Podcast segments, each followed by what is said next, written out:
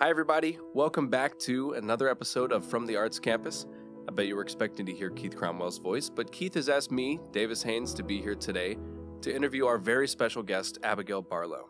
Abigail and I were both kids here at Red Mountain Theater. We've done a few shows together, and it was really wonderful to be able to talk to her about what it was like growing up here, what she's doing now, and a little bit about what she's going to be doing in the future. I hope you enjoy. All right. All right. Hello, everyone. Hi, hi Abigail. Hi, Davis. It's so nice to uh, to see you, of course, I know, as always. It's good to see you, too. It's so good to be back uh, at the theater, even though it's a new space. But I know. It's... it's a crazy new space. Yeah. Um, wow. I walked in. I, I've been here once since I've been home, and I was absolutely given the craziest tour of my life, and I had no idea this was as big as it was, and it's amazing. It's hard to describe, and then when you're in it, my experience was I just I cried, especially in the theater. Oh man, I walked into um, like the bar area just like before the theater, and I I wanted to cry because it just we used to you know perform and rehearse in their office space with one stage. Like it just it's overwhelming to see how far it's come. It's amazing, mm-hmm. and to think that I think that that played so much into how we are as artists and as people, mm-hmm. where we started to. Where we came from. Yeah. Because it really was so humble. Humble. Very humble. That's what, right? Like, that's what it kind of felt like for me. Mm-hmm. I remember when American Idol was a thing. Yeah. And all these people from Alabama started winning. Yeah. And I realized we had so much amazing talent here, but we it's didn't true. have a lot of places to express it. Mm-hmm. Um, so I guess one of the things that we must discuss would be, uh, how did you end up at Red Mountain Theater, and how did you end up deciding that this was something that you wanted to do? Yeah, so, I, you know, I have older sisters who were involved with Red Mountain before I came here, and um, I don't know, I saw the holiday show every year that they did it, and um, the showcase uh, for the youth programs, and I just immediately, I was a competitive dancer, I had done singing lessons, but I had never really immersed myself in musical theater before, and it was just so exciting to see kids excited about what they were doing and, and seemingly loving it and having a community of like-minded kids where you could go outside of school and just express yourself. And so when I saw that, I really wanted to be a part of it, and I auditioned, and I started in Spotlights, which was now what is now called, is it still Spotlights? It's still Spotlights. Okay. From okay, what good. I understand. Good. Um, so that was kind of my start, and then I was in Spotlights, I think, for a couple of years and did performing ensemble. So this was my life for, for a good chunk of my high school career, and I'm really grateful for that. But it didn't start there, right? Because I have a distinct memory of seeing your dad at like a talent show that we had for families, I think, what? at the cabaret. Maybe. And he sang an Elton John song on the piano, and I thought he was the coolest guy I had ever seen in my life. He still he still plays that Elton John song on the piano. What is, is it Mad Hatters or something? Um, Mona Lisa's and Mad Hatters, yeah. That's the one. Uh-huh. Yes, my father loved to play the piano, and he grew up wanting to be a songwriter, a musician, but his family said, you know, if you want to have a family, it's probably not best to go into a job that's really uh, unstable. And he definitely wanted a family, so he decided to be a doctor instead, just casually. Um, and, you know, I think he still really had a joy and a love and a passion for writing music and performing music. So when, you know, he had four girls, he made sure that music was always a part of our life. And I'm really grateful for that because, you know, now it's my whole life. And uh, and he is still so supportive of all of the dreams that he kind of planted in my head. So what I think is so interesting about your trajectory mm. is that you do ha- you are a musician. Yes. You're definitely a musician in my eyes. Yes. And you also do theater, mm-hmm. and that's how I've always felt myself, mm-hmm. was that I, I came in from a musical background and then right. found out that I liked to act and yeah, because it's fun. It is fun. It's yeah, it's another mode of performing, and it's just all heightened. You kind of get to escape to dreamland for a bit. It's... So did you study music at all, or are you self-taught? Or I'm I'm I'd say I'm self-taught, but I did learn everything I know from YouTube videos and just sort of seeking out information anywhere I could about production of music. And, you know, I loved top forty hits as a kid, and I wanted to learn how to make them and not have to pay anyone to help me do it. So I just sort of looked on YouTube. I, I got books and things, but I never had any formal education. So I just sort of learned by doing and by collaborating, and yeah. You're kind of a perfect example of someone who YouTube, internet, social media, all of those things really gave you so many tools that absolutely, even for those few years that I didn't have that, maybe mm-hmm. you know, changed everything. I remember I had to take drum lessons from some guy at church. Yeah, you know, yeah, who was wonderful. Uh-huh. But it's a little bit different when you could see beats you'd never heard before, right? Or you know, it, sounds you'd never heard before. It's so true. Uh, social media, the internet has sort of changed the game, I think, for people who want to chase their dreams, because if you want it and you make it happen, you normally want to share your story. And when you share that story, you inspire so many people who have the same dream. And I think that's really wonderful and beautiful that, you know, that love and that passion for music can be found literally everywhere on the internet. So, yeah. I'm grateful for it. That's amazing. Mm-hmm. So you, coming through as a spotlight, did you perform throughout the whole time that you were? I think the last year, so I graduated a little bit early. Um, I did, I like homeschooled from tenth to twelfth grade uh, so that I could do more shows with Red Mountain. That's wonderful. Um, yeah, and uh, just graduate early. I knew what I, what I wanted to do, and I wanted to move out to Los Angeles and kind of try to be a songwriter and a pop star and just like start my journey. So, um, I, but I did it all throughout high school until my senior year. So the reason I ask is because I think part of the reason that I'm here talking to you today mm-hmm. is that I also sort of just dove in to what this theater had to offer mm-hmm. because it was so unlike anything else. Yep. I felt I, I kind of milked Mountain Brook High School for all it was worth, you know, uh-huh. and I did everything I could there, but I remember feeling like I I needed to be here at the theater mm-hmm. because there was magic happening and I wanted to be a part of it. Absolutely. Do you feel like that's... Uh, absolutely. I think this company, from the very beginning, has created such a safe space for kids who want to be creative and who want to perform and express themselves in a way that might scare other kids at school. You know, like I feel like... I was such a ham growing up, and, and it really freaked people out sometimes because it just is not the way that kids want to be. They kind of want to follow the crowd and, like, not stand out. So when I wanted to stand out, I I, I was sort of bullied a little bit, and, and so having a place like Red Mountain to sort of escape to um, that offered so many different things. You know, you could be in shows throughout the year, but you also could be a part of the youth programs, and you could do – outreaches where you go out in the community and you perform with Red Mountain. And there were just, I was always so busy, and I loved being busy because, you know, it, it kept me motivated and it kept me curious about new things and new ways to explore the music space and theater. And, you know, hey, now I'm I'm writing musical theater. So that's kind of, it's kind of crazy how it all sort of came full circle. It's amazing. Yeah. It's one of those things that I think YouTube can't give us. Right. Potentially. I mean, we, it can get us close, but there's something about the collaborative space that's so oh, yeah.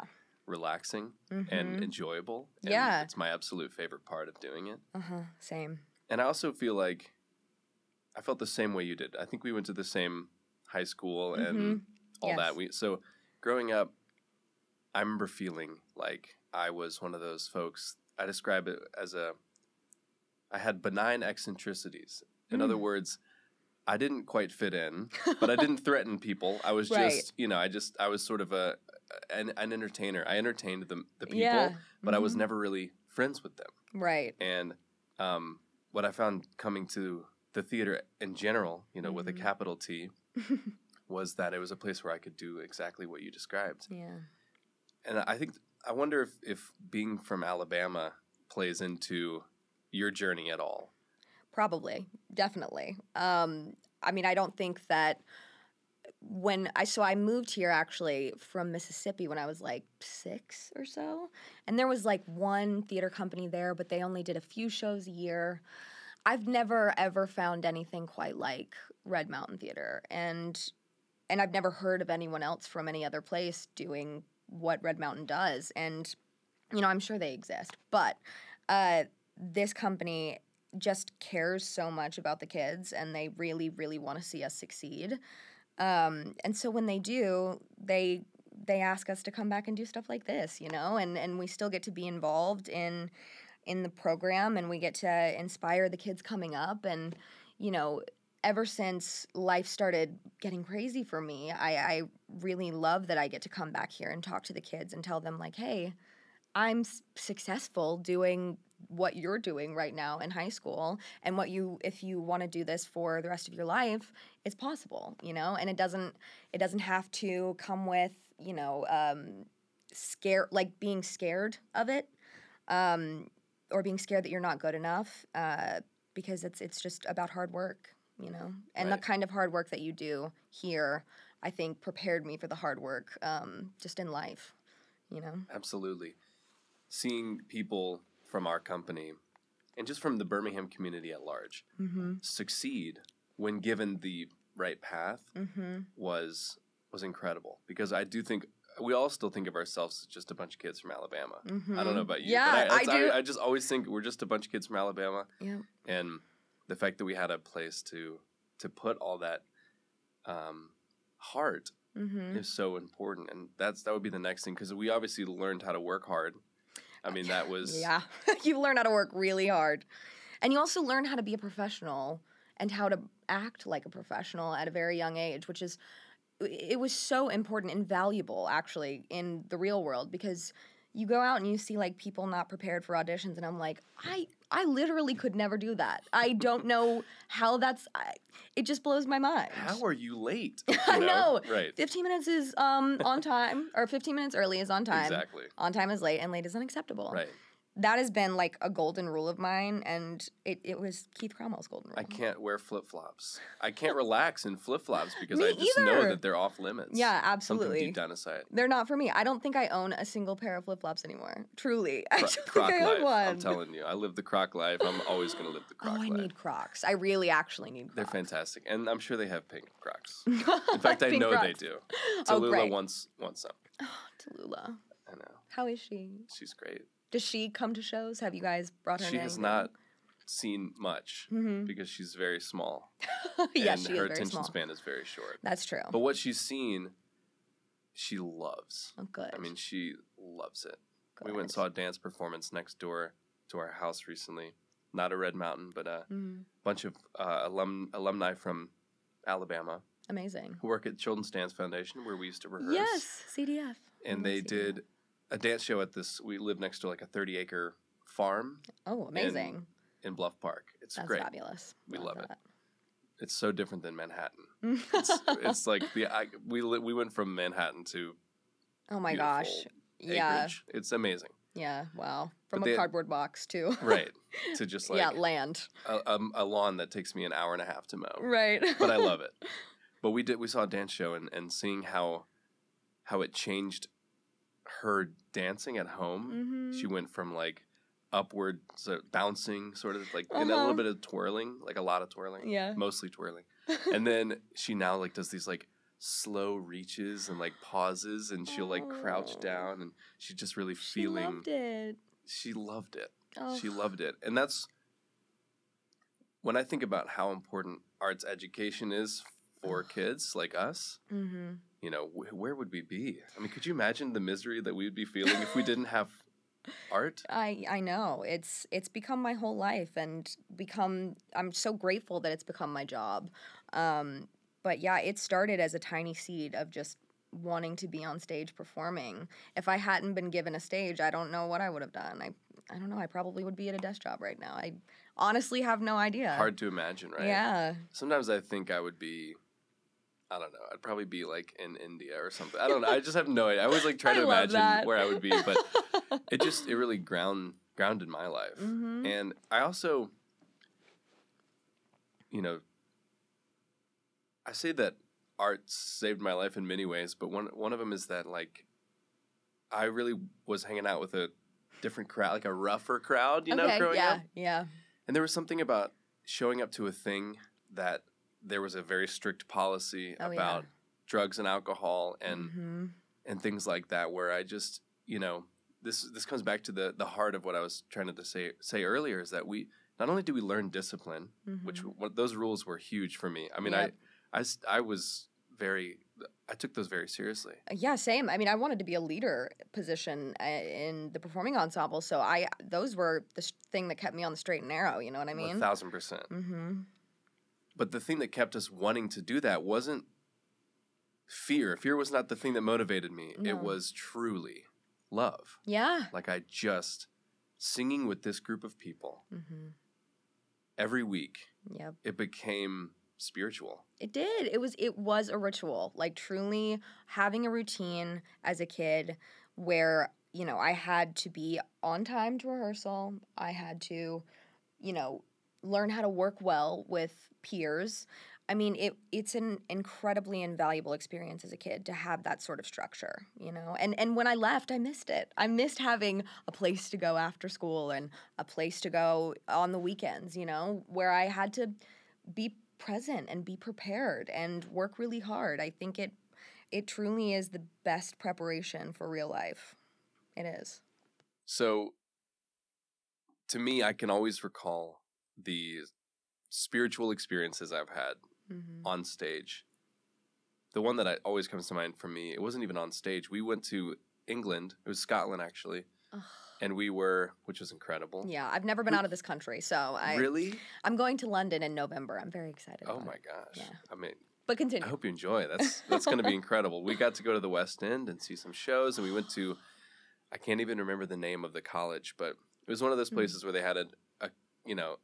fierce, for lack of a better word, musical theater program. Oh, love and that. And they performed for us, and we performed for them. And we sang songs for New World. And oh it was gosh. just, literally, it was it was, a, it was a song share, but with, like, mm-hmm. these giant ensembles. So it was like... I love it. We're all singing for them, and they're all singing for us. And I remember I had I dragged a pair of bongos through through London, like, and the whole time in Scotland and everything, just to... Because they wanted me to have a, dr- a drum to play uh-huh. for... for one of the songs. I love that.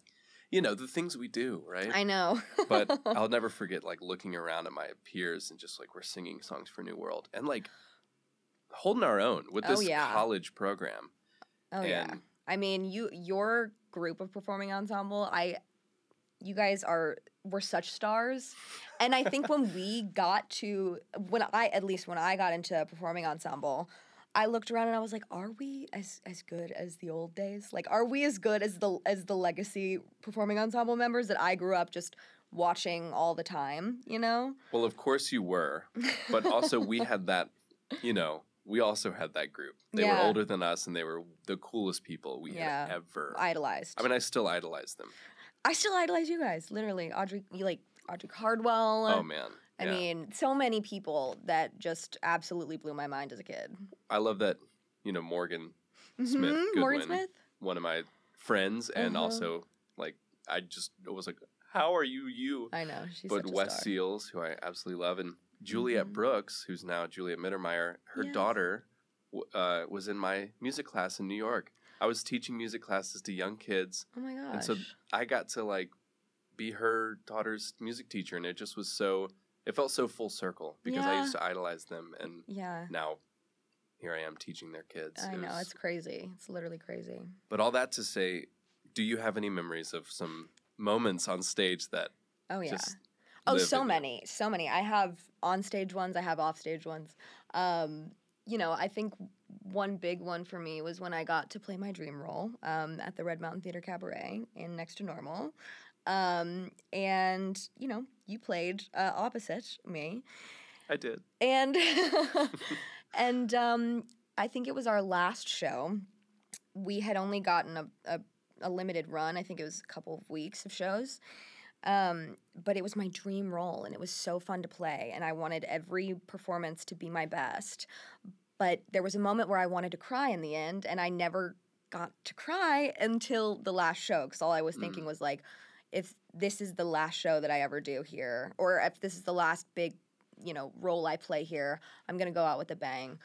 And, you know, that immediately made me sad because I was, like, thinking, oh, this might be the last, you know, time I ever play this role. Right. Um, and I just, I cried, and I got there, and that, that emotional moment, and, you know, I, I had never really made a breakthrough like that as an actress mm. before, and because I'd, I've been an actor last always, you know, right. I've been like a dancer-singer-actor, I've been a singer-dancer-actor, but an actor always right. is always landing last, so having that breakthrough and being like, oh, you know what, I can do that, I can get to that breakthrough, even if it takes me a moment, you know, it.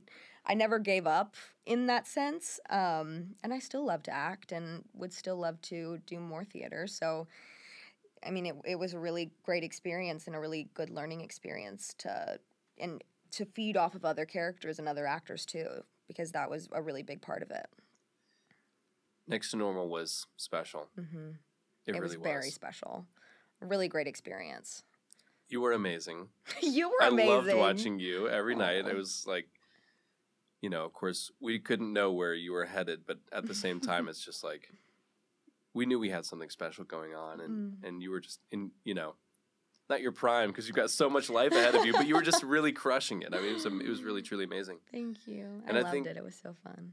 So fun. And mm. I think what was, for me, was so powerful about that production was, having lived now in L A, New York, Chicago, mm-hmm. doing art for people who get to see art a lot yeah. and get to enjoy it and, and, are, and are challenged by art. Um, something about doing it here in Birmingham was so freaking special. Yep. And it's actually, it was somebody who came up to me at a coffee shop. Um, it might have been months later, if not years, I think, wow. maybe a couple years after the show. And uh, she said, you were Next to Normal, right? And I was like, I was. Oh she was gosh. like, you, she was like, that production changed my life. She said, there is a, she was like, without getting too much into it, like there's a lot of mental illness yeah. in my family, and I never talked about it. We never talked about it. And that show, it changed me. Wow. And I just, you know, just to hear someone say that and, mm-hmm. and know that art made its way into her heart and gave her a place to, to feel and to yeah. feel seen. And that we did it here where people need it yeah. was yeah. truly amazing. Yeah, it's I I didn't even really realize how big the impact could be, because that that show blew my mind when I saw it on Broadway, because it's just so different, you know. There's lots of it's almost a slice of life, you mm. know. It's it's deals with very real, mm.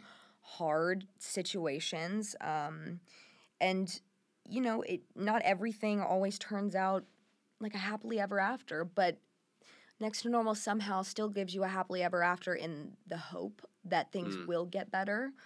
Um, and, you know, I think that's a really good sentiment, and it's kind of what I've been experiencing for the past year of, like, you know, living through a pandemic. That's crazy. Um, but, you know, hoping that things get better. I, it's a really, I guess it's a really good moral of the story. I love that it leaves us, like you just said, with another day. It's yeah. just, you know, we're, isn't that the end of the last song? Or is light. It the first there song? Will be light. There will be just light. Another day starts the, the first... show. Okay, but still, you could just do the show over and over, and it would right. still sort of be like... Because that's life. That is life, mm-hmm. right? Like, you know, um, I've had, in the past week, I had like one amazing day and then one just like, oh, just trash day. Yeah. And, like, and I think that that's... especially in a town where people don't have as much artistic access mm-hmm. and in a town where teenagers are feeling a lot of feelings and yep. don't know where to put them. Mm-hmm. I was so grateful for theater and music. Yep, me too. It, for that. It, it was my escape for sure. And, you know, outside of Red Mountain and musical theater, I, I really loved pop music and wanted to explore that.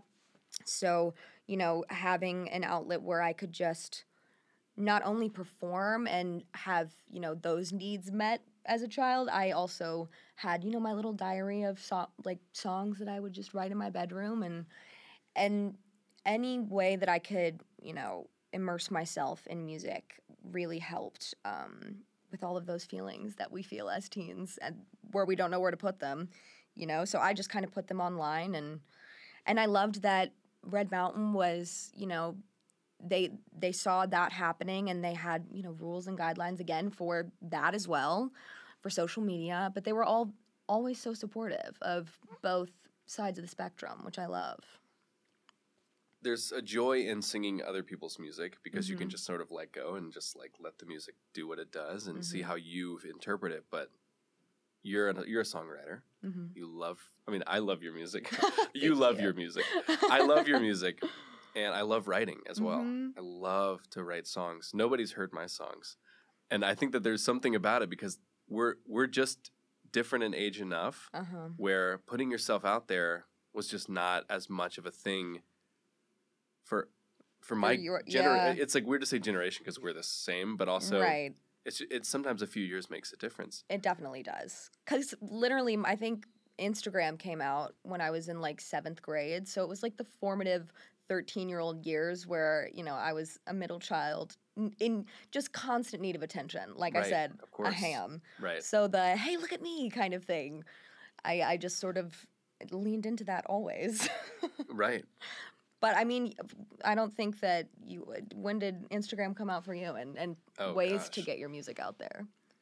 I think I was already – probably had dropped out of college and I was – in a band. Right. So you had you know, already you already had a trajectory of we, some kind. We were already yeah. I was already kind of moving, but um I'm I'm curious about did you go to college? No. I didn't think so. No. So I you went to, you went straight to L A. Yes. I had grown my social media following um mainly on TikTok or what is called mu- what was Musical.ly and is now That's TikTok. Right. Yeah, and I had you know, attracted the interest of a, a manager who was out in L A, and I went and had a meeting with him, and I think that gave my parents sort of the confidence in me that I could possibly, you know, do this for a living. Uh, so you were already writing stuff and making that happen while you were here. Yes, I was. And that's one of the benefits of being homeschooled, I have to assume. It, it is. I, I mean, I think I, it really took off when I started homeschooling from like tenth to twelfth grade, and, um, you know, it, it was really my biggest passion and, like, a priority in my life to just, like, try to get, make it happen as soon as possible. Yeah. Um, because I knew what I wanted to do, and I'm an impatient person. Right. Well, that speaks to, to your ambition and, and also mm-hmm. the ambition that we were allowed to have. Right. Because so many people, I think, are told you're going to have to work mm-hmm. and cut your – you're going to have to pay your dues or whatever it is, whatever obstacles get in the way time from our timeline mm-hmm. of when we hope to succeed. But you're a perfect example of someone who's just like, well, I can just, I can manipulate time. I can, I can crunch it all down and just, and like yeah. focus. You, like, did, what your songwriting process must be mm-hmm. for a while. It must have just been like quantity, right? Just at, at write oh, as yeah. many songs as you can, right? Yeah. It's quantity over quality always for me, actually, because I subscribe to the idea that not every song you write will be a hit, but songwriting is a muscle. Mm. And the more you do it, the better you get at it, the easier it becomes, right. um, the faster you can write. Uh, so, yeah, I just wrote whatever I was feeling down on paper and started playing some chords on the piano. And sometimes there would be ten songs with the same chord progression but different lyrics, you know, mm-hmm. just so I was practicing and getting better at, at the craft that I wanted to get better at. But you're right to speak to that, um, you know, Red Mountain being a place that you're allowed to have ambition. I think a lot of kids are told and sort of warned away from what they want to do because it scares their parents mm. or whoever that it won't be a stable um, job or a stable journey, you know? And although that might be true and it, it could be scary and could be a risk, Um, I think Red Mountain sort of gave me the confidence to realize that I, it's possible. And if I want it and I work really hard and I treat it like it's my job, even when it's not, because I treated the musical theater of Red Mountain and the shows that we did as a job. It mm-hmm. was a place I showed up to on time. I might not have been getting paid for it, but I was paid in uh, education and right. experience. I think that was really important. So, yeah. I like to think that when people work with folks like us, mm. that they, the question I love hearing from others is, where do you, who are you? Yeah. Like, wh- where did you come from? Uh-huh. You know, because we say we're from Alabama and people paint a picture already. Oh, yeah.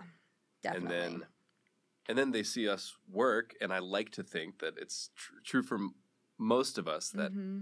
that we we we work hard regardless yeah. of what the craft is, because we know that you can only enjoy it mm-hmm. if you do it as well as you can. It's true. It's really true. And I think the staff here, this organization, always um, tells us that, you know, that if you want to get the most out of this and you want to look back and say, you know, I'm really proud of what I did as a kid and how well it prepared me for the future, that you have to just give it your all and you really have to dedicate yourself to, you know, being the best version of whatever your dream wants, you know, right. you, for you to be. So, yeah, yeah. I, I'm proud of what I did here. And and I think that you're right. There is a sort of painting that people have of Alabama, but I don't think it's true. I think there's well, lots of opportunity here, and there's so much talent here. It's insane, um, and evident from how many incredible people who have been involved in this theater organization um, have done, and all absolutely. The things that they've done so far. Well, you're adding a nice splash of pink and purple to this painting of Alabama that people have, and that's I think that's what's so magical, and one of the things that inspires me about, you know, coming back is just trying to change the narrative about mm-hmm. what we are and, and what we could be. Mm-hmm. Um, but so you're really good at bringing it back to the theater, but I want to keep talking about your path, because you went yes. to you went to L A mm-hmm. because an agent or a manager was interested in you, representing you based on your yes. your success on what is now TikTok. Yes. And what does that e- what does that even do? I mean, like, what does that mean? I don't – honestly, I didn't really know either. Um, I was convinced that, you know, he was going to make me a star and he had connections with record labels. Unfortunately, right. that wasn't the case. But sure. he did sort of help um, in the fact that he was a cheerleader for me, and he sort of uh, – helped me book gigs and things like that. And that's sort of the hustle when you move out to Los Angeles for a music career, is you just got to perform as much as possible and meet as many other songwriters as possible. So that's kind of where it started. I moved uh, to L A at eighteen, and I lived alone, but my sister lived like ten, fifteen minutes away from me. So she was always at my apartment, and that was nice to have family out there. Um, And then, you know, I started meeting promoters uh, in L A and finding places to perform. But the unfortunate thing was that most of the places I was performing were bars and mm. places twenty-one and over. Of course. And I was eighteen, so they would kick me out literally right after my set, and I wouldn't get to network at all. I did you know? the same thing in you Chicago. Did? Yeah, same thing. It's so annoying. I know. I mean, I get it's it. It's so arbitrary. I understand. Well, we have examples from other countries where it's not an issue, and it just feels really right. silly. But. So it was it was um it was a hard couple of years, just sort of getting my getting myself on my feet um, and sort of learning the ropes. But um, you know, I kept growing my social media following as as big as I possibly could. I started dating boys, which, you know, became a distraction. Tell me about it. Ugh, but also gave me something to write about, which was great. Good. So I had uh, lots of experience um, dating out there when I never had time to do that as a teenager. Mm. Um, and I had a lot of firsts in the first couple of years that I lived in Los Angeles. Um, first heartbreak was a big one, you know. It It kind of took me away from music and the things I loved, because I loved this person, just like I loved, you know, all of that. But when they were taken away, I found how I could use that experience in my own writing. And that also opened doors for me um, in creating with others, because people heard my music started to get good, you know, because it was actually honest and I mm. had something to write about now. So. Love that. I mean, that's, that is exactly my experience as mm-hmm. well. I was, I meant to say about specifically heartbreak mm-hmm. because, you know, I was writing a lot of these pop lines. Mm-hmm. I love writing Such like good, hooks and yes, me too. And, and it was so good. Like, you're so good. That's very sweet. But, mm-hmm. it, you know, it was fun, and it was really up here, but then I also, there's like one song in that record where I wrote about Audrey, my ex-girlfriend, who also went here, mm. who I, I'm, I adore, and we love her. We love her. We we're, we we're very close. I love her so much. Um, but it's crazy because I'd have people come up to me after the show and they would say, "Dude, that verse," you know, because I was I was in a mm-hmm. Democratic large committee of funk musicians, so I didn't have it. It wasn't all me, mm-hmm. but I'd have like a verse and people would. That would be the one, right? Mm-hmm. You know, and then, and then the next album, I met Leanne, my now wife, and we love Leanne. And wrote. I have some music. I have, like she's. I've written so many songs. I, I always make fun of her because she always wants another song, and I'm like, I've no, written a million about yeah, you. Yeah, you have more songs than any person on the planet at this point. Aww. But um, but there is something about it because when you start to, when that heart breaks, it breaks open, mm-hmm. and. And I think that that's scary to to, the, to us, but as artists, it is our life force. Oh yeah, definitely. It it I, it was the one thing that I was like constantly, constantly writing about, and consistently writing good songs about, which was kind of the first experience of real life that I could draw from honestly. Um, I was writing, like, cheating songs and cheater songs when I was sixteen, and, like, no one had cheated on me. I didn't know what that was like, but I was just trying to, like, you know, exercise my brain and use my imagination, but it's a different, it's a whole other ballgame when you're writing about your own life, and so I got really used to that and just being honest about what I was going through and sort of just used music as therapy for a bit, and um, I start, I slowly started meeting collaborators. I um, joined ASCAP, which is sort of like mm-hmm. a, I, I don't really know how you would... Um, It's it's kind of how I would publish my music or put, you know, my music out there so I could get royalties from it um, if I were to release music. And so I just, I joined ASCAP. I had a meeting with their artist relations team. And I was like, hey, here's some songs that I've just written on my own. Do you have anyone that you think I would work well with? Like any producers or other songwriters? And they gave me a long list of people that were based in Los Angeles, sort of had my sound. And I started just cold calling people and reaching out through social media. And, um, you know, I heard back from a few, had a few sessions, and then I met this one producer who was so crazy and exactly what I wanted to sound like as a pop musician.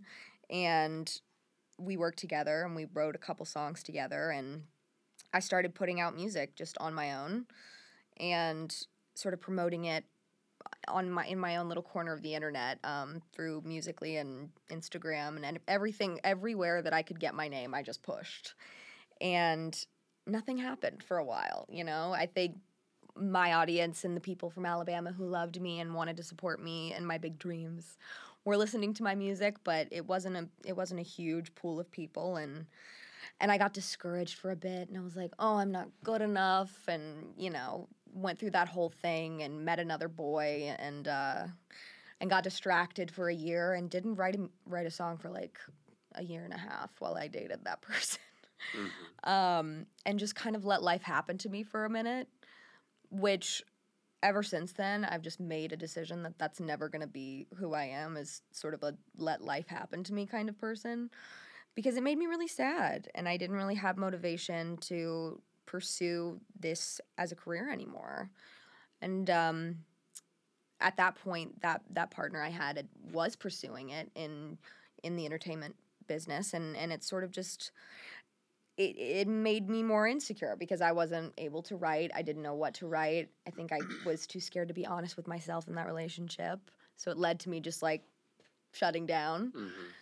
Um, and that was sort of a formative experience, and, and one that really, really changed the game for me, because when I ended that relationship, I had waited a bit to sort of write about it. And I I think I, I wasn't uh, performing at all, because the last show I did in Los Angeles, literally no one came. Uh, I had invited all my friends, and um, the only person that came was my sister, and it was an empty bar. Mm. And the promoter um, made me pay for the tickets that I was supposed to sell before the show, but didn't. Mm. Um, and I almost gave up. Like, real talk, almost gave up. Because that was brutal. brutal. Yeah. Um, and it's really hard. I mean, the, if you want to pursue it, especially in Los Angeles, it's I mean, it's so saturated. Everyone wants to be a musician, and and I know why, because it's fabulous and wonderful, and, and it's what we all love to do. Um, but, you know, you really have to just have a thick skin and be able to dust off your knees when you fall down, because, right.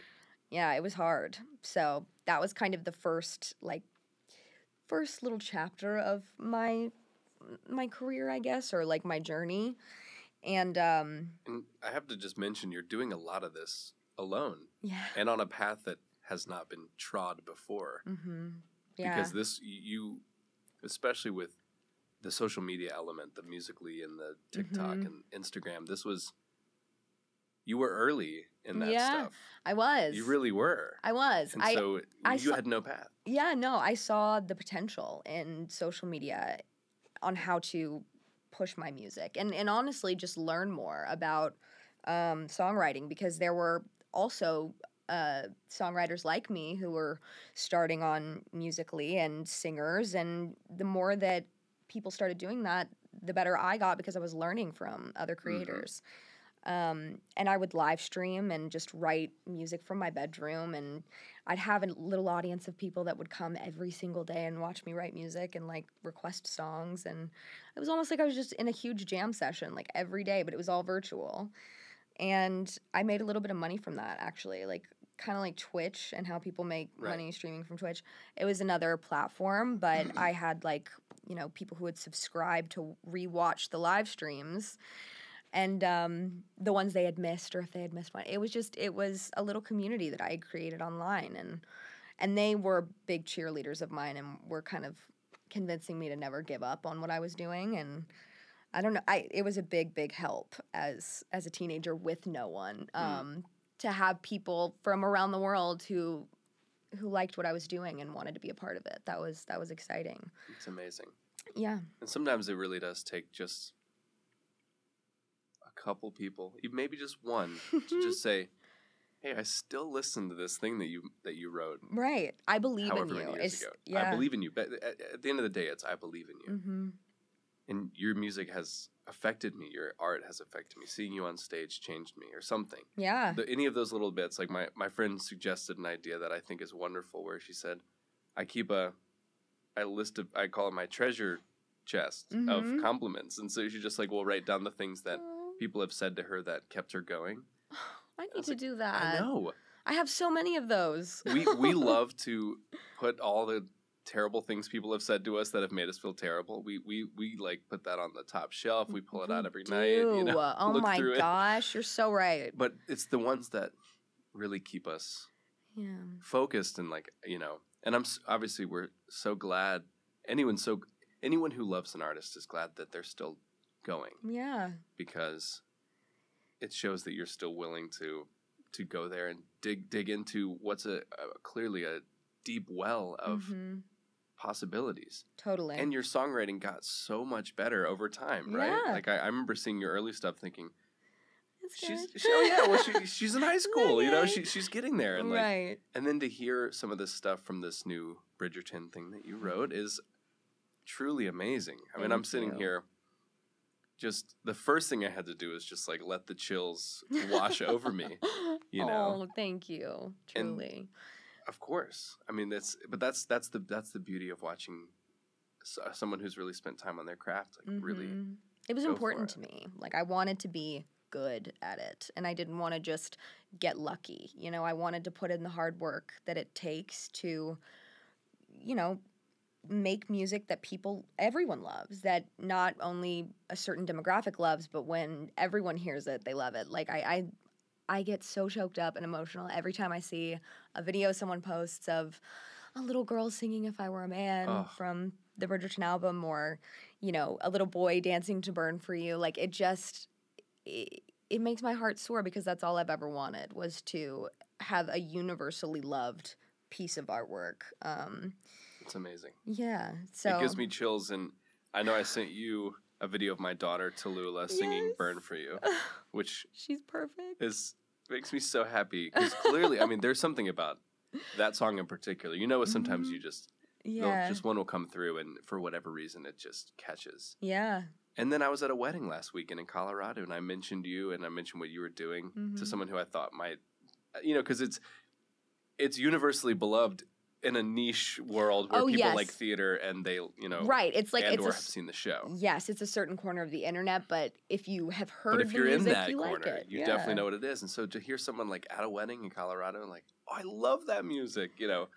Just That's like, how best. cool is that, right? It's crazy. It really is insane that it has been given the reach that it was. Um, I was not expecting it because, you know, during the pandemic was kind of chapter two or three or four, I guess, of my journey. I had been, you know, doing sort of the same thing in L A for a bit. And then after, you know, the bad breakup where I didn't write mu- music for a year and a half, um, I got back on my stuff. I, I started, you know, really taking back control of my life and um, stopped letting life happen to me for forever. Um, never going to do that again. But I finally felt ready to open that wound and write music about it. And there was something about that traumatic experience I had that really led to, like, hitting a stride in songwriting. Mm. And so I was writing something new every single day, and it was something new I loved every day. So I would post it on TikTok, even if it was just like a first verse and chorus, um, because people loved it. And and when I would post one, it would it would do well. So I was excited that now I was having opportunities sort of around my songwriting because people liked it. And that's never really happened before, you know, to find new audience members with each new song that I would write. And so I, I slowly began to rebuild my social media, which I hadn't really touched for a year and a half, and was writing really great songs. And all of a sudden I realized that I had written a song like a year and a ha- half ago.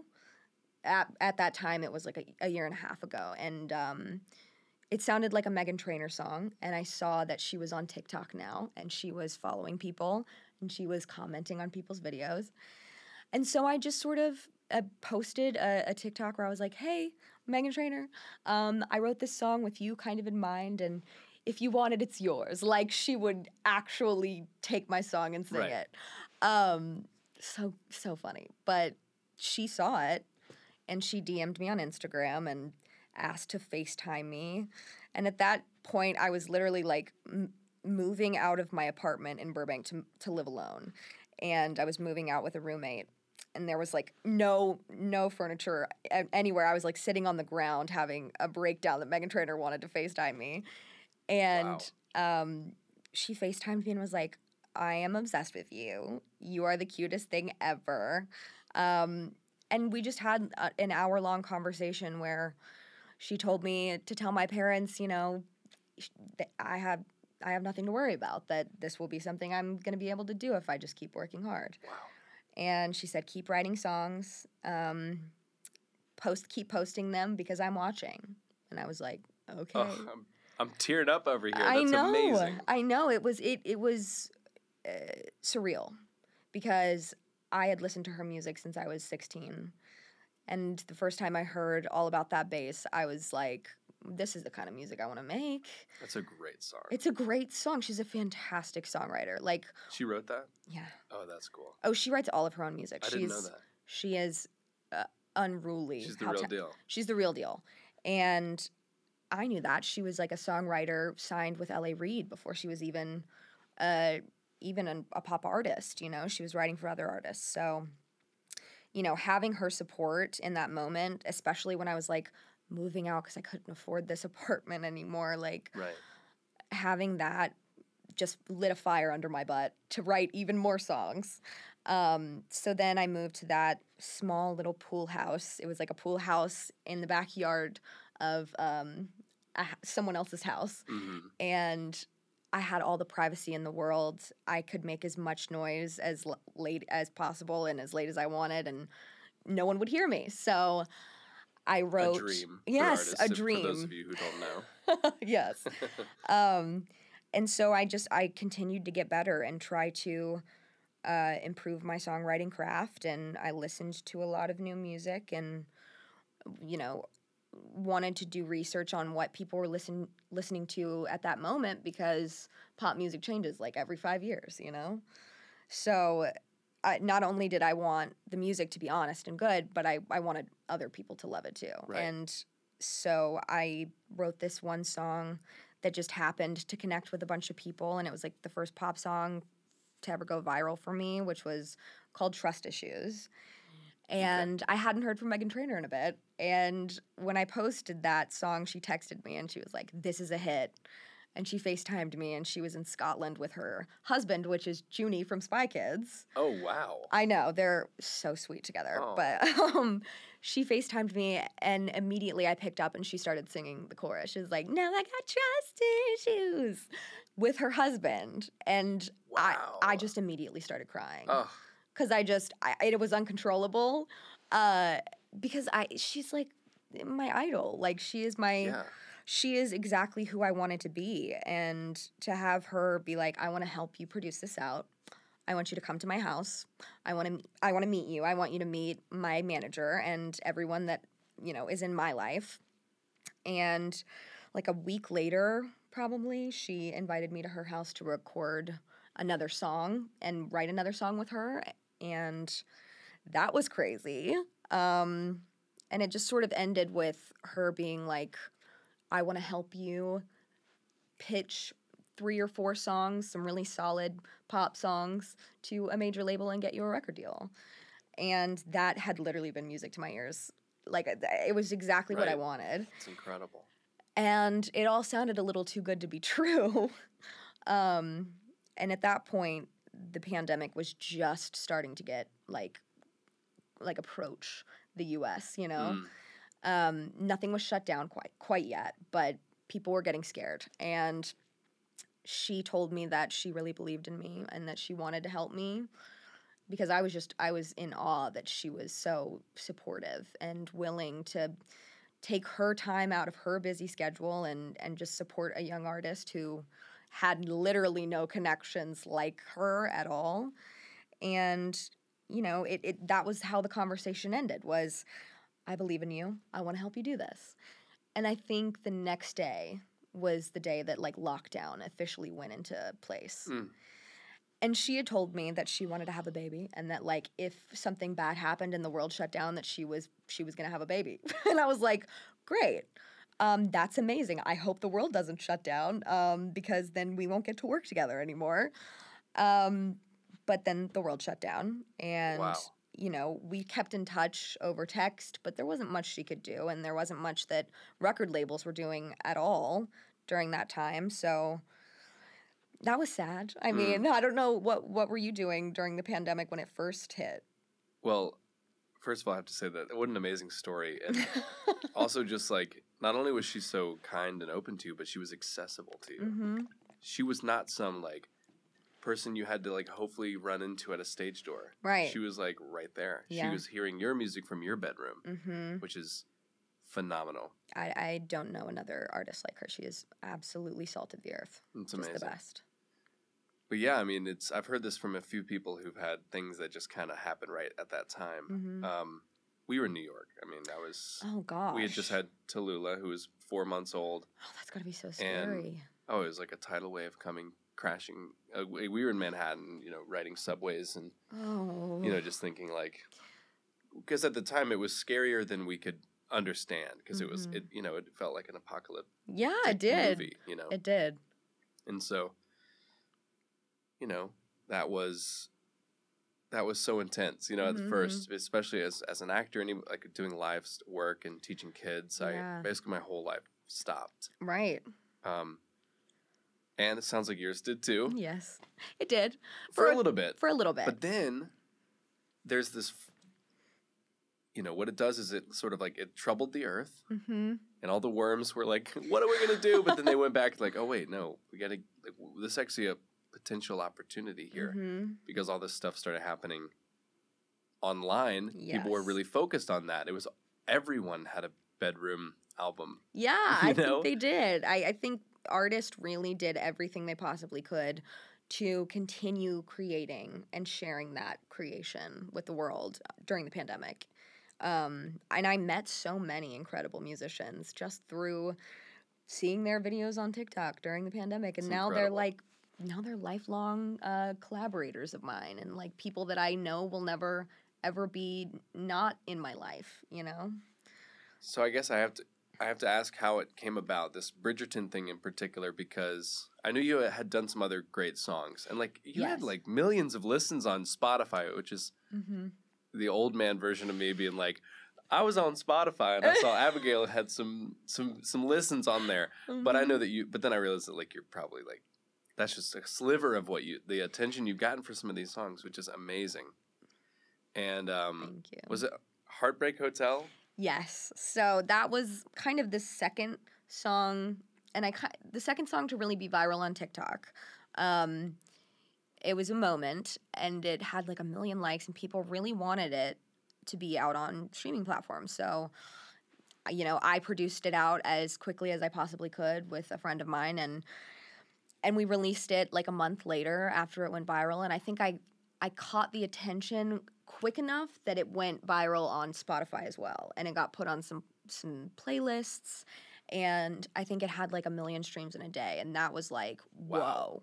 That was like the start of it, and it it blew my mind, and it freaked me out because it also like charted on the iTunes charts.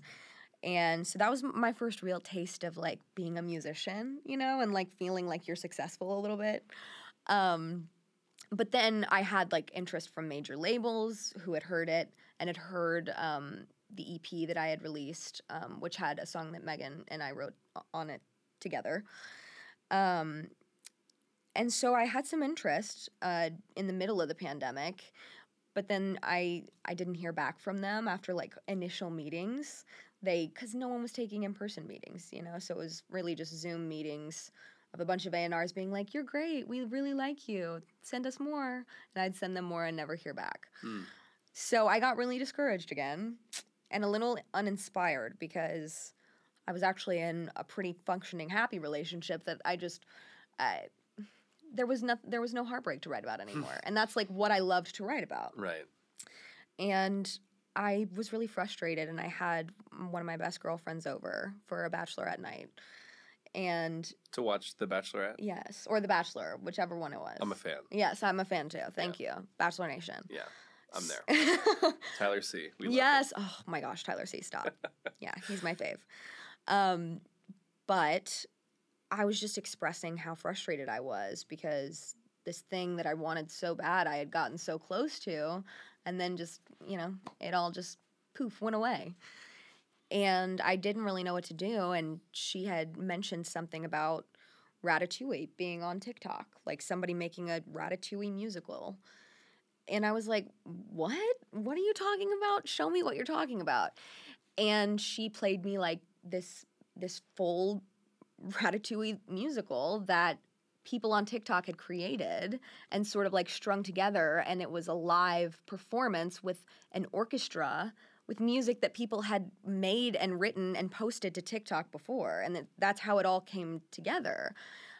And I was just I was in in awe of it, and I was so confused as to how they put that together in such a short time period. I think they did it in like thirty days. But it was amazing, and actually kind of gave me the experience that maybe it was it wasn't like it didn't replace the experience of being in a theater or going to a theater, but it did give me something that that filled that little like spot in my heart that theater you oh know. I have to imagine anyone who's ever written a theater piece mm-hmm. has that flame in their heart, knowing yeah. that it will one day be hopefully produced or something. Right. Where people will be in a room learning this music and performing it. But right. at the at the heart of it, it's that feeling. Mm-hmm. And I and I just knew that if I were to do something like that, that it would really re-inspire me and reinvigorate me to write again. And she she encouraged me. She was like, "You should find source material to write about, and then just like write a musical on TikTok." And I was like, "I can do that." I guess I can. Like, that's just, it's the same thing I'm doing with my pop music, except with a storyline. Right. So I kind of went searching for source material. I I had heard that they were doing another Pixar thing, and people were writing songs for Up the Musical. Oh, nice. And I was like, maybe I'll try my hand at writing something for that, and couldn't come up with anything. Um, and then my sister recommended I watch Bridgerton. I binged it in twelve hours probably, just the whole entire thing. Um, and I loved the setting. I loved the drama. I loved mm-hmm. that it was a Shonda Rhimes project. Oh, I didn't know that. Okay. Mm-hmm. And I I really thought that there was so many elements that a musical had. Especially the the opening scene is like a, almost a montage of sorts, and I could just hear the music like in my head. And I started writing down little pieces of dialogue that inspired me or I thought sounded like song titles. Um, and in like this fi- episode five or six, there was um, a character that said this incredible line that inspired the first song for Bridgerton the Musical, but he said, "You have no idea what it's like to be in a room with someone you cannot live without and yet feel like you're oceans away from them." Ooh. And he said it with such like confidence and it sounded like poetry. And I was like, oh, that's good. Mm. Ocean Away. Yeah. And then I started wa- I, I you know, I watched the finale episode and I decided to make that song about, you know, the two main characters, mm. Simon and Daphne. And I just sort of imagined what Daphne would be feeling and thinking in that moment if she were to sing. And then I posted that to TikTok after just like writing it on my piano for an hour. And the response wasn't immediate. Like it, I think if, it got a little bit of exposure, but it wasn't to my liking. And I, I believed in this project and I knew that it would be good. And I knew that I was going to write more more songs for it.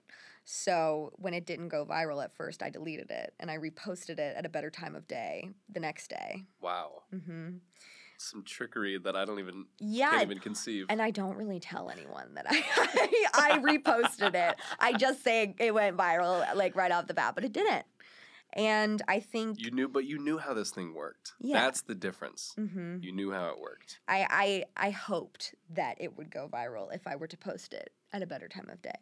Because again, I, I stay up really late. It was uh probably midnight when I posted it the first time. So then I posted it the next day, and it got more traction. Mm. And I was really excited because people were like, "Yes, yes, ooh, it's new. It's the Ratatouille thing." It was so thing. hot, like that show. I mean, yeah, I. I Leanne has told me that I don't need to watch it because she just knows me, and you know, so I haven't seen it. It's it's not it's it's a guilty pleasure show, if anything else. Right. Very and I, Grey's and I'm Anatomy. Sure I'd love it. I'm sure I, I loved Grey's. That was my wisdom teeth show. It's still going, oh, but I know I, I was that was back when they only had like five seasons. Uh-huh. Um, but there's something about I can tell there's something about this show that really gets people excited. Yeah. And they were very excited at that time. So when you wrote the music, you were really catching a wave. And that's what it's it was, I feel like social media is like surfing in that way. Mm-hmm. It was lightning You're in a bottle. A, yeah, lightning in a bottle. Yeah. Um, and I think it was an escape. It was the big reason that people just loved it, was that it took place in a completely different time that was fabulous, full of incredible clothing and pop songs set to strings. So we got cut off when I was gushing about your voice because oh. I was talking about how you wrote this amazing music mm-hmm. that really tapped into something, and you wrote it about a show that everyone, including my wife and my sister-in-law and my mom and everybody, is obsessed with. Mm-hmm. But your voice had to be a huge part of why people listen to it because you really do have an amazing voice. Thank you. I mean, I... I... I love to sing. I sing all the time, and I, I think in melodies, so I I guess I just really, really needed that escape of writing something that was not from my perspective. It also, like, took all of the pressure off of me when I sung it because I'm playing a character. It's like theater. Mm. I'm no longer nervous because I am playing a role, you know? Mm-hmm. When you when you sing your own pop music, it's like basically going, here's my heart, don't stomp on it. You know, like, here is my heart and soul. I'm sharing don't my trauma, me. my right. experience with you. If you don't like it, it's going to hurt my feelings. Because it's very, even though people like to say that it's not personal, it, art and music is very personal inherently. Absolutely. And so, you know, when you're a young teenager who just wants to be seen and heard and loved, and you put out music that not everyone and their mother listens to, it's like, oh, that sucks, that my my heart and soul is not that great. You know what I mean? And right. that's kind of the, the connection I made for a long time, but, you know, not anymore. And when I got to do this project, or when I started, you know, just writing every day, I wrote something new. Um, I, I felt immediately like I had an escape from all of the darkness that was the pandemic, um, and all of the scary things that I kept hearing on social media, you know? Like, I just, I wanted to create a space where people could just chill, you know, and, like, have fun and stop thinking about all the scary stuff for a minute. So when I when I wrote Oceans Away or Ocean Away, I put on my TikTok live and I was just like, hey, I'm going to write a song from the perspective of this character from a T V show I loved and kind of post it. So if you guys want to watch me, you know, write it, I'm going to start writing it now. So I wrote it and people were giving me suggestions in the comments, and sometimes I took them. Sometimes I had an idea of where I wanted it to go. And and um, when I finished that song, you know, I, I posted it, of course. It it did go a little bit viral. It wasn't huge, but it was enough of a – it was enough for me to reach out to my writing partner, Emily, um, who I met through a mutual friend uh, on another project.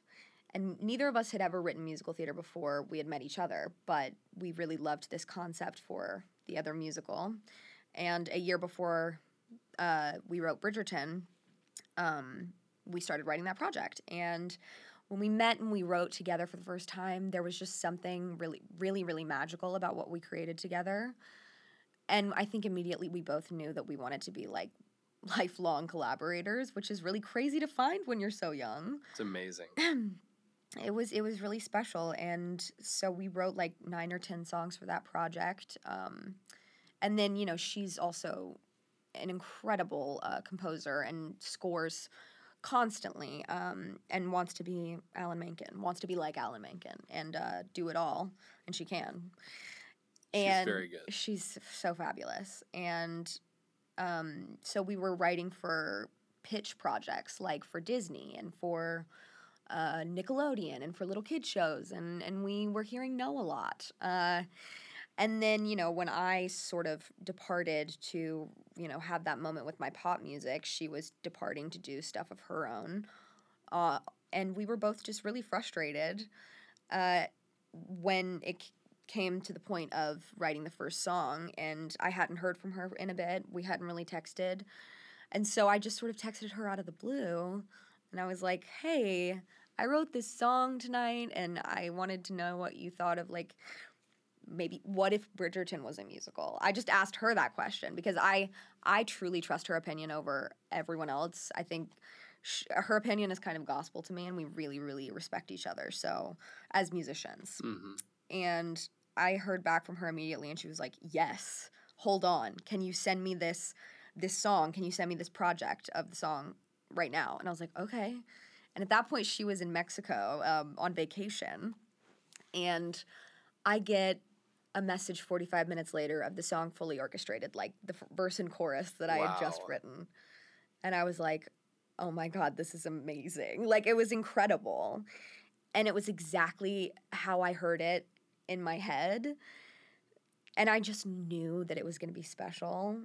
And I posted it. And then the next day I wrote Burn for You, which was kind of the the song that blew everything up and made it kind of interactive for a TikTok audience, um, because it was a duet. And I don't know. I wrote that on live too, and people watched me write Burn for You. And That's I, amazing. Thank you.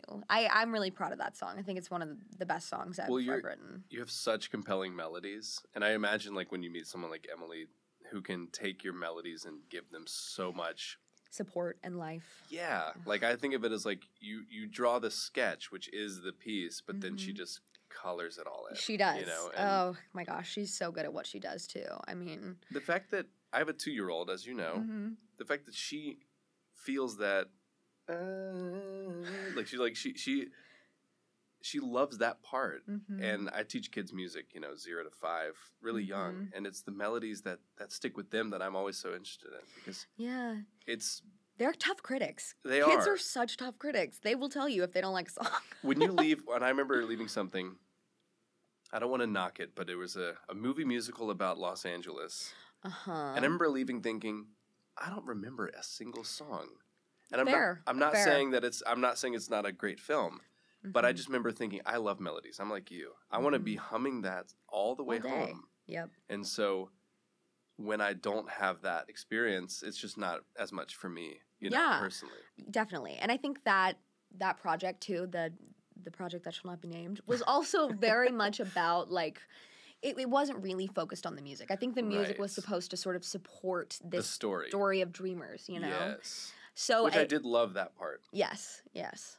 I also lived next to the Griffiths Observatory, and then they made a bus route after the movie came out. All these tourists started going by my apartment, and so I'm a little. I have a little bit extra resentment towards it. Got but, it. But I appreciate Got what. But all that to say, your melodies are, they're earworms. Thank you. Toddlers love your melodies, so that says something. Thank you. Yeah, I mean, I think that specific melody was the first thing that I had come up with. I just heard it in my head. The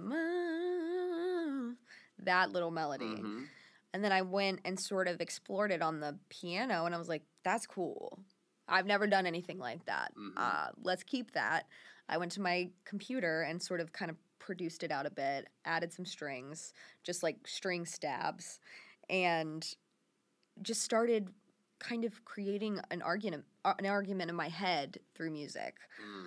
and what the argument was on screen um, and how it would sound. You know, it would be full of energy, and it would be kind of suppressed, but it would be very intense, you know? And so when I started just singing it, I loved the melody that came out. It wasn't something I really tried. It was just sort of a almost improvisation. Mm-hmm. And it stayed because people liked it. And then I kind of figured out the other part, the duet and the melodies. And that was all so fun, something I hadn't done in like a year since I was working with Emily. And I immediately just got so re- reinvigorated with juice, inspiration, mm-hmm. to continue this project in whatever whatever direction it was headed next, because I didn't know. I just knew I was going to write a song for every character if I could, and uh, for the major plot points, and just to give myself a purpose during the pandemic. I felt purposeless before it, right. you know, because, like, what can you do as a musician in that time? It's, Not much. It's amazing to... Just everything that we've even talked about today, knowing that you grew up in a musical home, mm-hmm. you found a home in theater, you pursued a career on social media writing music, mm-hmm. and then all of it came together at once. Yeah. And you didn't betray yourself. You are you. You know, mm-hmm. like, because I think sometimes as actors, musicians, anybody's putting themselves out there, like you said, because it's so vulnerable. Yeah. We will try to, sometimes we'll do something that we aren't in order to get oh, affection. Yeah, absolutely. And it's very hard and admirable. It's really what people want when you are yourself. And right. you just, you're like, I am a musical theater loving, pop hit writing, TikTok sensation, you know? And then you get all this traction mm-hmm. and that, you know, just to sort of like bring us more to the to modern day. Yeah. You get people's, like, Darren Criss's attention. Mm-hmm. I bring up him specifically because he there's a Birmingham connection with Darren. What is it? Tell so, me. The short version is he's married to a girl from here. Yes. Oh, my gosh. No, I know this. Yes. Yeah.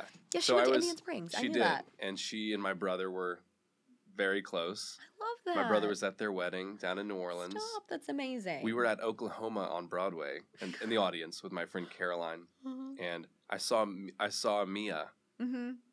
and then I saw Darren, you know, and, and I think, you know, naturally he's famous, and so he's like, just leave me alone. Yeah. But because I, I was, like, waving at them, and I'll, he has no idea who I am. Oh. But Mia did, of course, because mm-hmm. I'm her one of her dearest friend's little brothers. Yeah. And so, you know, it was great, and they invite they gave us tickets to the to their festival that you got to perform at. No way! Were you there? I you wasn't at that year. Okay. That was this was Leanne was very pregnant. Got it. She had a big old belly, and we were we lived right in Upper West Side, mm-hmm. so we just kind of walked over. That's so and, great. Uh, I, yeah. What's the name of the festival? L C Fest. They invited us to L C Fest, and it was amazing. And no, it really was. I yeah. mean, because because and it's it's like a for me as a I don't listen to much musical theater. I'm not. Mm-hmm. My finger is off the pulse. Yeah, to I be mean, honest. Yeah. Sometimes I go through waves. You know. Yeah. I have my favorite like. Broadway cast recordings that I listen to, but I, I don't like keep up with it as well as I should, right. honestly. Well, we say as well as we should. I think I think that's what like I was just always interested in music, you know, right. like I just was kind of that was yeah. and I liked I love theater, and like when I'm about to do something, mm-hmm. I get really into it. Like Next to Normal Oh, yeah. I was blown away, but I had never listened to it before we did it. Yeah, and when I first listened to it, I was like, this is crazy. It's so good. It's some of the best music on earth is musical theater music that has and tells a story. one thousand percent. It is, there's something, nothing truly like it. And mm-hmm. coming from music background, playing in bands, touring, met festivals, seeing like a musical theater festival, where and then seeing you on those videos that I saw, it's mm-hmm. like, you must have felt like you were home. Like nowhere else at Elsie Fest, maybe. I don't know. Yeah, well, I mean, I was, it was the first time that we had performed, and the first time that I had performed since that performance in Los Angeles where no one came. The literal opposite. Like that, that was kind of, I guess, the last real experience of performing things that I had written in my head. I guess I had done a few Red Mountain shows that people came to and supported me, and it was like sure. people that I loved and had known me for years and years yeah. and years. But like... It, with fans, like I've never had that before, so I was very nervous. Um, I wanted to give the best show, but also I, I was well aware that we were performing. I was performing music that had multiple characters, and I would be switching back and forth, and it might be weird. Like I didn't know how it was going to translate on a stage. Um, and thank goodness people liked it, and people understood and got that. Yeah, this was something we created on our own. And something that we really didn't have the permission to put a bunch of people into the mix with. Like, they kind of just gave us permission. Netflix gave us permission to release the concept album. Um, just us, you know, that we created uh, in our bedrooms. So then when we reached out just off the cuff to a few of our favorite performers who had covered the music online, we reached out to Joshua Henry and... You know, of course, Darren had reached out to us to perform, so we asked him to sing a song with us, and he said yes. And then I just reached out to Betsy Wolf because she had commented on my Instagram, and I remember her coming to Red Mountain Theater Company to do Last five Years. She did, like, an intimate oh, performance of Last five Years at the cabaret. Cool. Uh, yeah, and I was in the front row, and I was just in awe of her. I was like, mm. she has such an incredible instrument and gift. And I D M'd her back, and I told her that. And she um, – and then I asked her, you know, if she wanted to sing a song with us at L C Fest, if she was even in New York. And she said um, yes immediately. And and that was crazy because I've looked up to her since that moment I saw her as a teenager. And I heard her sing our song Balancing the Scales, which is about motherhood. And, you know, mm. she she has a daughter now, and – I just, I couldn't hold back the tears because hearing someone else sing that song in particular, I, I'd never heard it before. Mm-hmm. And having her sing it was just mind-blowing and so emotional. And and she told me that, you know, doing that show here reinvigorated her love for performing and for per- performing in an intimate place with people right up, up close and personal mm-hmm. to you, you know? And um, I don't know, having that connection was just wonderful. And the show turned out great. And Joshua Henry was amazing. He also performed with us, Zach Resnick. It's crazy. Like, it just, it doesn't feel real. So it's unbelievable. Yeah. So now you get a little taste of what it's like to write something and have someone else sing it. Yes. Because here you go. You, you sing in other people's songs, then you're mm-hmm. singing your own songs, and now you're writing songs and other people are singing it. But you're still singing it too, which is... You sh- as you should. You yes. sound amazing. But um, are you going to keep writing musicals? I am going to keep writing musicals. Um, Emily and I, since we wrote Bridgerton, have sort of been given our our foot in the door, and now we have really amazing representation and um, agents and managers and people that are really on top of things and and really believe in us. And so we've been given some... Some pretty crazy opportunities that I'm not allowed to talk about. Of course. But it kind of spans across all mediums. I mean, we have projects for T V and film, and we also have a project for the stage in the works that I wish I could give you more info on. But when as soon as I know when I can talk about it, um, you will know. That's incredible. It's crazy. It's That's amazing. Very, very exciting stuff, and completely different trajectory than I ever imagined, you know, because it never happens the way you want it to. But I'm really grateful it happened this way. Right. um, yeah. I mean, it all came full circle. All of my training, everything that I had been working towards, it all makes sense that it happened this way. Right. You know? It really does. Considering where you come from. Yeah.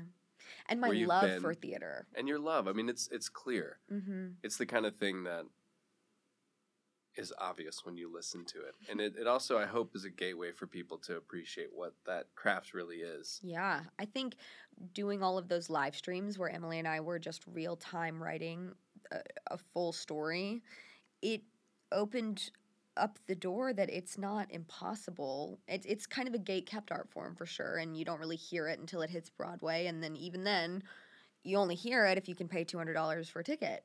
So after Bridgerton kind of blew up and we were doing all of these live streams where thousands of people were watching, um, I would get messages from girls as young as sixteen that were like, I had no idea I could I could be a composer, but this is all I've ever wanted to do with my life, and now I'm pursuing it because you've shown me it's possible.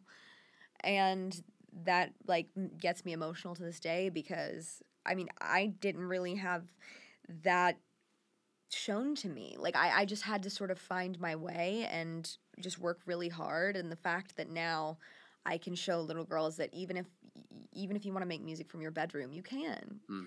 You know, and, and so and that's a really special thing and something I cherish about this project a lot.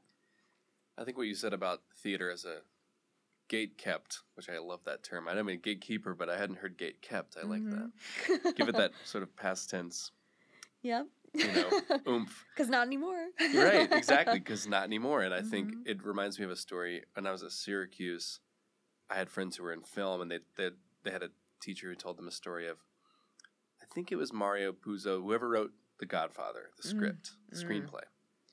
They were, uh, you know, he wrote it, and he he didn't have any idea what he was doing. He wrote it, and he decided he wanted to go see uh, what teachers were talking about, like, well, how what, how to write a screenplay. And, and mm-hmm. at one point, the professor said, you know, like, the greatest screenplay ever written was The Godfather. By, you know, mm-hmm. the the point, I told the story horribly. But the point is, basically, like, he had no idea what he was doing. He wrote a screenplay, and now people teach his screenplay as if it's the ideal screenplay. That's so insane. You, we think we have a way of doing things. We mm-hmm. think it is such a, a pipeline. You're either on in that pipeline or you're not. I yeah. remember thinking as a theater artist here in Alabama that I had to get to Broadway. Otherwise, anything any anything any, less anything less, and I'm just a failure. That's I mean that, it's not true. It's but not it's, true. It's how you think as a kid. It's how you think as a kid, and it wasn't that wasn't necessarily what was told to us. But we also, you know, to say like I'm a I'm an actor in Cleveland, like that just there's no one ever said that. Right. Like that was not an option. So it, us, to us, we just think, okay, well, I have to go get famous. Broadway or bust, yeah. Broadway or bust. But I think the beautiful thing about our globalization of our our art world and mm-hmm. and of the gates falling down in all these different places and mm-hmm. different ways, it gives us a sense that anywhere yeah. is a beautiful place to make art and to be who you are. Absolutely. And you just never know you never what know. that might bring. No, never know. So why not just try it, you know? Just share. Share whatever you want, however much you want to share. But if it gives you joy to share music with others, you should do it. And you should just try it and not be afraid to do it. Because that's how I approached Bridgerton, and it has given me a career, a new career path. So, yeah. It's amazing. Thanks. Well, I think uh, we've learned so much. We've learned so much. I'm so grateful to see you. I know. And, it's so good to see you. And just to hear about your life since it's been so long. And um, obviously so happy for you and Thank you. I'm proud happy for of you. you. And yeah, I mean, we're, we're living... We're living lives we're that living we... We're living beautiful lives. Yeah, that we want to be living, and it's fabulous. It really is. Good for us. Good for us. All right. There's... I, I've... Ne- This How is not a podcast that exists, yeah, so I'm just going to say good night and good luck. Thank you and Thank good you. night. Good night.